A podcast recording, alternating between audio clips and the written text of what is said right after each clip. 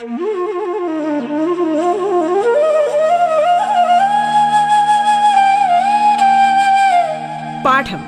കേട്ടു പഠിക്കാൻ റേഡിയോ കേരളയിലൂടെ.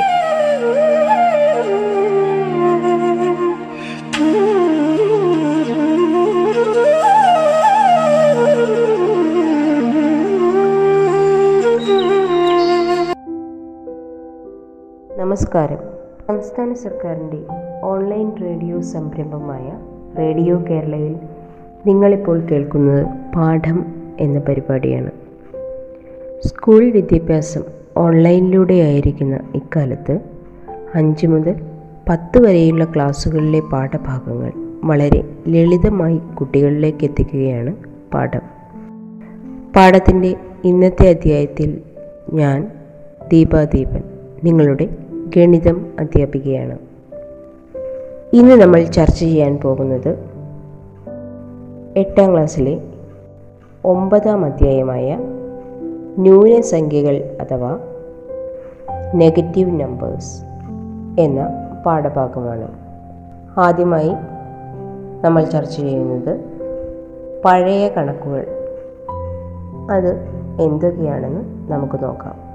പൂജ്യത്തിനേക്കാൾ താഴെയുള്ള താപനിലകളെ സൂചിപ്പിക്കാൻ ന്യൂനസംഖ്യകൾ ഉപയോഗിക്കുന്ന രീതി ഏഴാം ക്ലാസ്സിൽ നിങ്ങൾ കണ്ടു കാണുമല്ലോ. വെള്ളമുറഞ്ഞ് മഞ്ഞായി കട്ട പിടിക്കുന്ന താപനിലയെയാണ് പൂജ്യം ഡിഗ്രി സെൽഷ്യസ് എന്ന് നമ്മൾ പറയുന്നത്.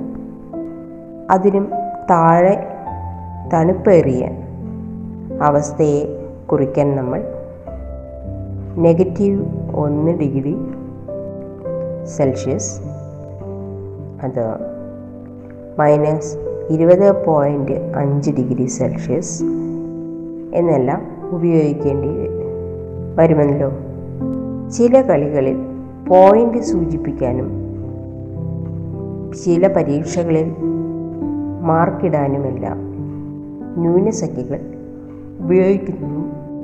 കണ്ടു.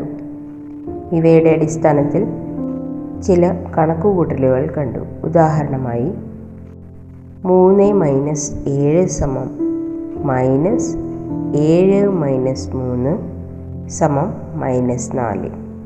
അതുപോലെ രണ്ട് മൈനസ് അഞ്ച് ഒന്ന് ബൈ രണ്ട് സമം മൈനസ് അഞ്ച് ഒന്ന് ബൈ രണ്ട് മൈനസ് രണ്ട് സമം മൈനസ് മൂന്ന് ഒന്ന് ബൈ രണ്ട്. എന്നെല്ലാം കണക്കാക്കാം. ഈ ക്രിയകളുടെ പൊതുതത്വം ഏഴാം ക്ലാസ്സിൽ എങ്ങനെ പറഞ്ഞിട്ടുണ്ട്? നിങ്ങളൊന്ന് ഓർത്തു നോക്കൂ. ഏതു രണ്ട് അതിസംഖ്യകൾ എടുത്താലും ചെറുതിൽ നിന്ന് വലുത് കുറയ്ക്കുക എന്നതിന്റെ അർത്ഥം വലുതിൽ നിന്ന് ചെറുത് കുറച്ച് കിട്ടുന്നതിന്റെ ന്യൂനമെടുക്കുക എന്നതാണ്. ഇത് ബീജഗണിതത്തിൽ എഴുതിയാൽ എക്സ് എന്ന ഏത് അതിസംഖ്യകൾ എടുത്താലും എക്സ് വൈ എന്ന ഏത് അതിസംഖ്യകൾ എടുത്താലും എക്സ് ലെസ് ദാൻ വൈ ആണെങ്കിൽ എക്സ് മൈനസ് വൈ സമം മൈനസ് വൈ മൈനസ് എക്സ് ഇതുപോലെ മൈനസ് മൂന്ന് പ്ലസ് ഏഴ് സമം ഏഴ് മൈനസ് മൂന്ന് സമം നാല്. അതുപോലെ മൈനസ് രണ്ട് പ്ലസ് അഞ്ച് ഒന്ന് ബൈ രണ്ട് സമം അഞ്ച് ഒന്ന് ബൈ രണ്ട് മൈനസ് രണ്ട് സമം മൂന്ന് ഒന്ന് ബൈ രണ്ട് എന്ന് നമുക്ക് ലഭിക്കും. ഈ ക്രിയകളുടെ പൊതുതത്വം ഇങ്ങനെയാണ്. ഏത് രണ്ട് അതിസംഖ്യകൾ എടുത്താലും ഒന്നിന്റെ ന്യൂനത്തോട് രണ്ടാമത്തേത് കൂട്ടുക എന്ന് അർത്ഥം. രണ്ടാമത്തേതിൽ നിന്ന് ആദ്യത്തേത് കുറയ്ക്കുക എന്നാണ്. അതായത് എക്സ് വൈ എന്ന രണ്ട് അതിസംഖ്യകൾ എടുത്താലും മൈനസ് എക്സ് പ്ലസ് എക്സ് സമം വൈ മൈനസ് ഇവ രണ്ടും കൂടി ഉപയോഗിച്ച് മൈനസ് ഏഴ് പ്ലസ് മൂന്ന് സമം മൂന്ന് മൈനസ് ഏഴ് സമം മൈനസ് നാല്. മൈനസ് അഞ്ച് ഒന്ന് ബൈ രണ്ട് പ്ലസ് രണ്ട് സമം രണ്ട് മൈനസ് അഞ്ച് ഒന്ന് ബൈ രണ്ട്. സമം മൈനസ് മൂന്ന് ഒന്ന് ബൈ രണ്ട്. എന്നെല്ലാം കണക്കാക്കാം. കൂടാതെ മൈനസ് മൂന്ന് മൈനസ് ഏഴ് സമം മൈനസ് മൂന്ന് പ്ലസ് ഏഴ് സമം മൈനസ് പത്ത്. അതുപോലെ മൈനസ് രണ്ട് മൈനസ് അഞ്ച് ഒന്ന് ബൈ രണ്ട് സമം മൈനസ് രണ്ട് പ്ലസ് അഞ്ച് ഒന്ന് ബൈ രണ്ട് സമം മൈനസ് ഏഴ് ഒന്ന് ബൈ രണ്ട്. എന്ന് നമ്മൾ കണ്ടിട്ടുണ്ട് അല്ലേ? ഈ ക്രിയകളുടെ പൊതുതത്വം കണ്ടു കഴിഞ്ഞു. ഏത് രണ്ട് അതിസംഖ്യകൾ എടുത്താലും ഒന്നിന്റെ ന്യൂനത്തിൽ നിന്ന് രണ്ടാമത്തേത് കുറയ്ക്കുക എന്നതിന്റെ അർത്ഥം ഈ അതിസംഖ്യകളുടെ തുകയുടെ ന്യൂനമെടുക്കുക എന്നതാണ്. ബീജഗണിതത്തിൽ പറഞ്ഞാൽ എക്സ് വൈ എന്ന ഏത് രണ്ട് അതിസംഖ്യകൾ എടുത്താലും മൈനസ് എക്സ് സമം മൈനസ് എക്സ് പ്ലസ് വൈ മുകളിൽ പറഞ്ഞതുപോലെ ഇത്തരത്തിലുള്ള ബീജഗണിതം ഉപയോഗിച്ചാണ് നമ്മൾ ന്യൂനസംഖ്യകളുടെ കണക്കുകൾ പരിഹരിക്കുന്നത്. എണ്ണൽ സംഖ്യകൾ സംഖ്യകളുടെ ക്രിയകൾ. രണ്ട് കുട്ടികൾ ഒന്നിച്ചെടുത്താൽ രണ്ട് കൂട്ടങ്ങൾ ഒന്നിച്ചെടുത്താൽ ആകെ എത്ര എണ്ണം ഉണ്ടാകും എന്ന കണക്കുകൂട്ടലിൽ നിന്ന് എണ്ണൽ സംഖ്യകളുടെ സങ്കലനം എന്ന ക്രിയ ഉണ്ടാകുന്നത്. എങ്ങനെയാണ് എണ്ണൽ സംഖ്യകളുടെ സങ്കലനം എന്ന ക്രിയ ഉണ്ടായത്? രണ്ട് കൂട്ടങ്ങൾ ഒന്നിച്ചെടുത്താൽ ആകെ എണ്ണം ഉണ്ടാകും. എന്ന കണക്കുകൂട്ടലിനെ നിന്നാണ് എണ്ണൽ സംഖ്യകളുടെ സങ്കലനം എന്ന ക്രിയ ഉണ്ടാകുന്നത്. ഒരേപോലെയുള്ള കുറേ വസ്തുക്കൾ എണ്ണിയെടുക്കാൻ അവയിലെ ഒരേ എണ്ണമുള്ള കൂട്ടങ്ങളാക്കുക എന്നത് സൗകര്യം തിരിച്ചറിയുമ്പോഴാണ് ആവർത്തന സങ്കലനം എന്ന ആശയം ഉണ്ടായത്. അതിനെ ഗുണനമെന്നും പേരിട്ട് വിളിച്ചതും അതുകൊണ്ടാണ്. ഉദാഹരണമായി തേങ്ങയും മറ്റും എണ്ണിയെടുക്കുമ്പോൾ ഈ രണ്ടായോ മൂ മൂന്നായോ എണ്ണിയതിന് ശേഷം രണ്ട് കൊണ്ടോ മൂന്ന് കൊണ്ടോ ഗുണിച്ചെടുക്കുന്ന പതിവുണ്ട്. അടുത്തതായി ന്യൂനവേഗം. ന്യൂനസംഖ്യകൾ ഉപയോഗിക്കുന്നത് കൊണ്ട് ഭൗതികശാസ്ത്രത്തിലും ചില സൗകര്യങ്ങളുണ്ട്. ഏഴാം ക്ലാസ്സിൽ കണ്ട ഇത്തരമൊരു ഉദാഹരണം വീണ്ടും നോക്കാം. ന്യൂനസംഖ്യകൾ എന്ന പാഠഭാഗത്തിലെ വേഗക്കണക്ക് ന്യൂനവേഗങ്ങൾ എന്നീ ഭാഗങ്ങൾ നമുക്ക് ചർച്ച ചെയ്ത് നോക്കാം. നിലത്തു നിന്ന് മുകളിലേക്ക് എറിയുന്ന ഒരു വസ്തു കുറേ മുകളിലേക്ക് ഉയർന്നതിന് ശേഷം താഴോട്ട് വീഴുമെന്ന് ഒരു സാധാരണ അനുഭവം ഉണ്ട്. ഇതിനൊരു കണക്കുണ്ട്. നേരെ മുകളിലേക്ക് എറിയുകയാണെങ്കിൽ ഓരോ സെക്കൻഡിലും ഒമ്പത് പോയിന്റ് എട്ട് മീറ്റർ പെർ സെക്കൻഡ് എന്ന തോതിൽ വേഗം കുറയും.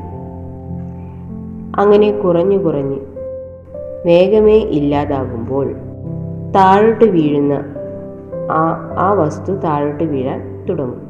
ഈ വീഴ്ചയിൽ ഓരോ സെക്കൻഡിലും ഒമ്പത് പോയിന്റ് എട്ട് മീറ്റർ പെർ സെക്കൻഡ് എന്ന തോതിൽ വേഗം കൂട്ടിക്കൊണ്ടിരിക്കും നാൽപ്പത്തി ഒമ്പത് മീറ്റർ പെർ സെക്കൻഡ് വേഗത്തിൽ മുകളിലേക്ക് ഒരു വസ്തു എറിഞ്ഞാൽ ഒരു സെക്കൻഡ് കഴിയുമ്പോൾ വസ്തുവിന്റെ വേഗം നാൽപ്പത്തി ഒമ്പത് മൈനസ് ഒമ്പത് പോയിന്റ് എട്ട് സമം മുപ്പത്തി ഒമ്പത് പോയിന്റ് രണ്ട് മീറ്റർ പെർ സെക്കൻഡ് ആകും. രണ്ട് സെക്കൻഡ്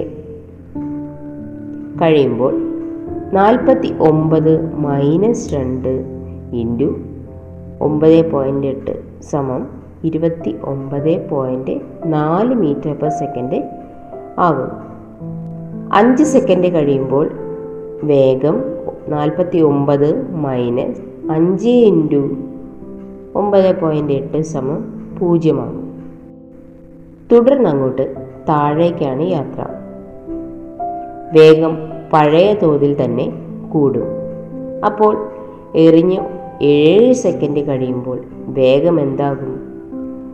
അഞ്ച് സെക്കൻഡ് ആയപ്പോൾ വേഗം പൂജ്യമായി. ഇനിയുള്ള രണ്ട് സെക്കൻഡ് താഴോട്ടാണ് യാത്ര. ഈ വേഗം രണ്ട് ഇന്റു ഒമ്പത് പോയിന്റ് എട്ട് സമം പത്തൊമ്പത് പോയിന്റ് ആറ് മീറ്റർ പെർ സെക്കൻഡ്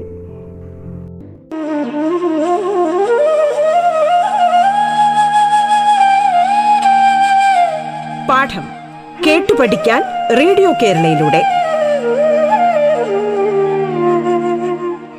പാഠത്തിൽ ഇനി ഇടവേള.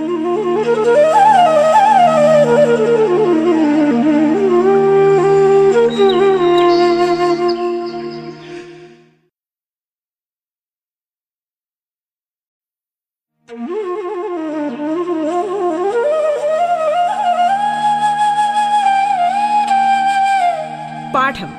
കേട്ടു പഠിക്കാൻ റേഡിയോ കേരളയിലൂടെ. തുടർന്ന് കേൾക്കാം പാഠം.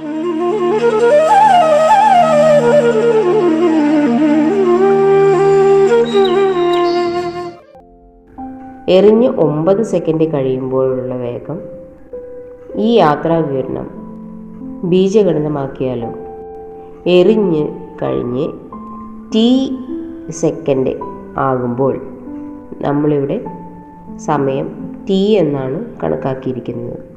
അപ്പോൾ എറിഞ്ഞു കഴിഞ്ഞ് ടി സെക്കൻഡ് ആകുമ്പോൾ വേഗം എന്താണ്? അഞ്ച് സെക്കൻഡ് വരെ കുറയുന്ന വേഗത്തോട് മേലോട്ട് യാത്ര അതായത് ടി ലെസ് ദാൻ ഫൈവ് ആണെങ്കിൽ വേഗം നാൽപ്പത്തി ഒമ്പത് മൈനസ് ഒമ്പത് പോയിന്റ് എട്ട് ടി മീറ്റർ പെർ സെക്കൻഡ്. അഞ്ച് സെക്കൻഡ് ആകുമ്പോൾ വേഗം പൂജ്യം. അതിനുശേഷം ഓരോ സെക്കൻഡിലും കൂടുന്ന വേഗത്തോട് കീഴോട്ടുള്ള യാത്ര അതായത് ടി ഗ്രേറ്റർ ദാൻ അഞ്ച് എങ്കിൽ ടി മൈനസ് അഞ്ച് സെക്കൻഡ് കീഴോട്ട് യാത്ര. അപ്പോൾ വേഗം ഒമ്പത് പോയിന്റ് എട്ട് ടി മൈനസ് അഞ്ച് സമം ഒമ്പത് പോയിന്റ് എട്ട് ടി മൈനസ് നാൽപ്പത്തി ഒമ്പത് മീറ്റർ പെർ സെക്കൻഡ് അപ്പോൾ ടി സെക്കൻഡിലെ വേഗം വി മീറ്റർ പെർ സെക്കൻഡ് എന്നെടുത്താൽ വിയും ടിയും തമ്മിലുള്ള ബന്ധം ഇങ്ങനെ പലതായി എഴുതേണ്ടി വരും. അതായത് വി സമം നാൽപ്പത്തി ഒമ്പത് മൈനസ് ഒമ്പത് പോയിന്റ് എട്ട് ടി അതായത് ടി ലെസ് ദാൻ അഞ്ച് ആണെങ്കിൽ വീട് വില പൂജ്യമാകുമ്പോൾ ടി സമം അഞ്ച് ആകുന്നു. ബിയുടെ വില ഒമ്പത് പോയിന്റ് എട്ട് മൈനസ് നാൽപ്പത്തൊമ്പത് ആകുമ്പോൾ ടി ഗ്രേറ്റർ ദാൻ ഫൈവ് ആകുന്നു. കീഴോട്ടുള്ള വേഗമുള്ള വേഗങ്ങളെ ന്യൂനസംഖ്യകളായി എഴുതിയാലോ? ഉദാഹരണമായി എട്ട് സെക്കൻഡിലെ വേഗം കണക്കാക്കുക കണക്കാക്കാൻ മുകളിലെ സമവാക്യത്തിന്റെ മൂന്നാമത്തെ ഭാഗമാണ് ഉപയോഗിക്കേണ്ടത്. അതായത് അതിൽ നിന്ന് വേഗം ഒമ്പത് പോയിന്റ് എട്ട് ഇന്റു എട്ട് മൈനസ് നാൽപ്പത്തി ഒമ്പത് സമം ഇരുപത്തി ഒമ്പത് പോയിന്റ് നാല് മീറ്റർ പെർ സെക്കൻഡ് എന്ന് കിട്ടും. ഈ വേഗം താഴോട്ടായതിനാൽ മൈനസ് ഇരുപത്തി ഒമ്പത് പോയിന്റ് നാല് മീറ്റർ പെർ സെക്കൻഡ് എന്നെഴുതാം ഇനി ഈ സമവാക്യത്തിന്റെ നാൽപ്പത്തി ഒമ്പത് പോയിന്റ് എട്ട് എന്നതിൽ ടി സമം എട്ട് എന്നെടുത്താൽ വി സമം നാൽപ്പത്തി ഒമ്പത് മൈനസ് ഒമ്പത് പോയിന്റ് എട്ട് ഇന്റു എട്ട് സമം മൈനസ് ഇരുപത്തി ഒമ്പത് പോയിന്റ് നാല് മീറ്റർ പെർ സെക്കൻഡ് തന്നെ കിട്ടും.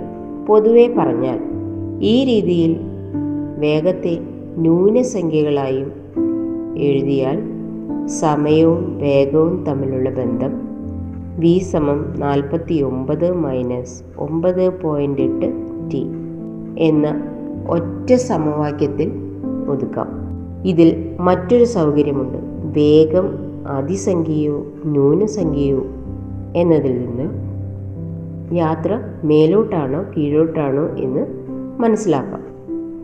ഗണിതത്തിന്റെ ലോകം ഗ്രഹങ്ങളുടെ ഭ്രമണവും മറ്റും കണക്കാക്കാൻ വാനശാസ്ത്രകാരന്മാർ പണ്ടുകാലം മുതൽ തന്നെ പലതരം ഗണിതക്രിയകൾ ഉപയോഗിച്ചിരുന്നു. എന്നാൽ ചലനത്തെയും ഊർജത്തെയും സംബന്ധിക്കുന്ന പൊതുവായ തത്വങ്ങൾ രൂപീകരിക്കാനും ഗണിതം ഉപയോഗിക്കാമെന്ന ചിന്ത പ്രബലമാകുന്നത് പതിനാലാം നൂറ്റാണ്ടിൽ യൂറോപ്പിലാണ്. ഇതിന്റെ തുടർച്ചയായിട്ടാണ് പതിനേഴാം നൂറ്റാണ്ടിൽ ഇറ്റലിയിലെ ഗലീലിയോ ഗലീലൈ ഉയരത്തിൽ നിന്ന് പതിക്കുന്ന വസ്തു സഞ്ചരിക്കുന്ന ദൂരം സമയത്തിന്റെ വർഗത്തിന്റെ നിശ്ചിത മടങ്ങാണ് എന്നും മറ്റും കണ്ടുപിടിക്കുന്നത്. ഗണിതവും ഭൗതികശാസ്ത്രവും തമ്മിലുള്ള ബന്ധം ഇങ്ങനെയാണ് അദ്ദേഹം പറഞ്ഞിരിക്കുന്നത്. പ്രപഞ്ചമെന്ന മഹാഗ്രഹത്തിലാണ് തത്വചിന്തകൾ എഴുതപ്പെട്ടിരിക്കുന്നത്. അത് മനസ്സിലാക്കാൻ അത് എഴുതിയിരിക്കുന്ന ഭാഷ അറിയണം. ഗണിതത്തിന്റെ ഭാഷയിലാണ് അത് രചിച്ചിരിക്കുന്നത്. ഭിന്നസംഖ്യകളുടെ ക്രിയകൾ. ഏകകത്തേക്കാൾ ചെറിയ രണ്ട് നീളമോ ഭാരമോ ചേർത്ത് വെച്ചതിന്റെ അളവ് കണ്ടുപിടിക്കുക എന്ന ആവശ്യമാണ് ഭിന്നസംഖ്യകളുടെ സങ്കലനം എന്ന ഗണിത ക്രിയകളിലേക്ക് നയിച്ചത്. ഏകകത്തിന്റെ ചെറിയൊരു ഭാഗമെടുത്ത് അതിന്റെ ഒരു ഭാഗം കണക്കാക്കുന്നതാണ് ഭിന്നസംഖ്യകളുടെ ഗുണനം.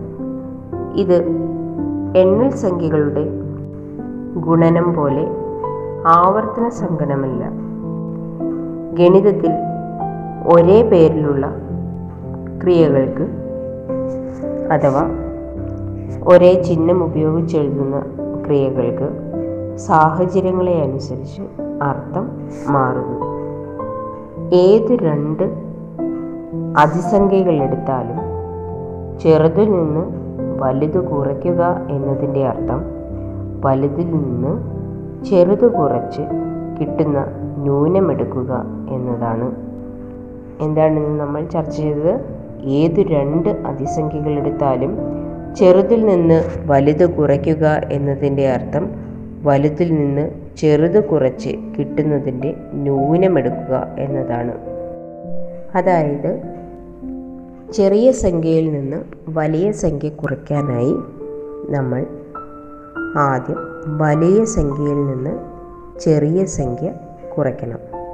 അതിനുശേഷം വലിയ സംഖ്യയുടെ ചിഹ്നം ഇട്ട് കൊടുക്കണം അതായത് മൈനസ് മൂന്ന് എന്ന സംഖ്യയിൽ നിന്ന് അഞ്ച് എന്ന വലിയ സംഖ്യ കുറയ്ക്കുമ്പോൾ മൈനസ് മൂന്ന് എന്ന സംഖ്യ ചെറുതാണ്.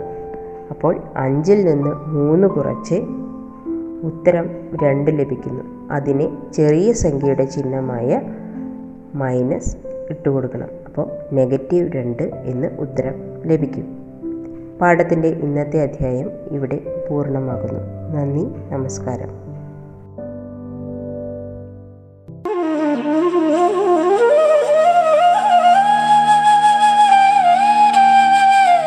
പാഠം കേട്ടു പഠിക്കാൻ റേഡിയോ കേരളയിലൂടെ. പാഠത്തിന്റെ ഇന്നത്തെ അധ്യായം പൂർണമാകുന്നു. ഇനി അടുത്ത ദിവസം കേൾക്കാം. നമസ്കാരം.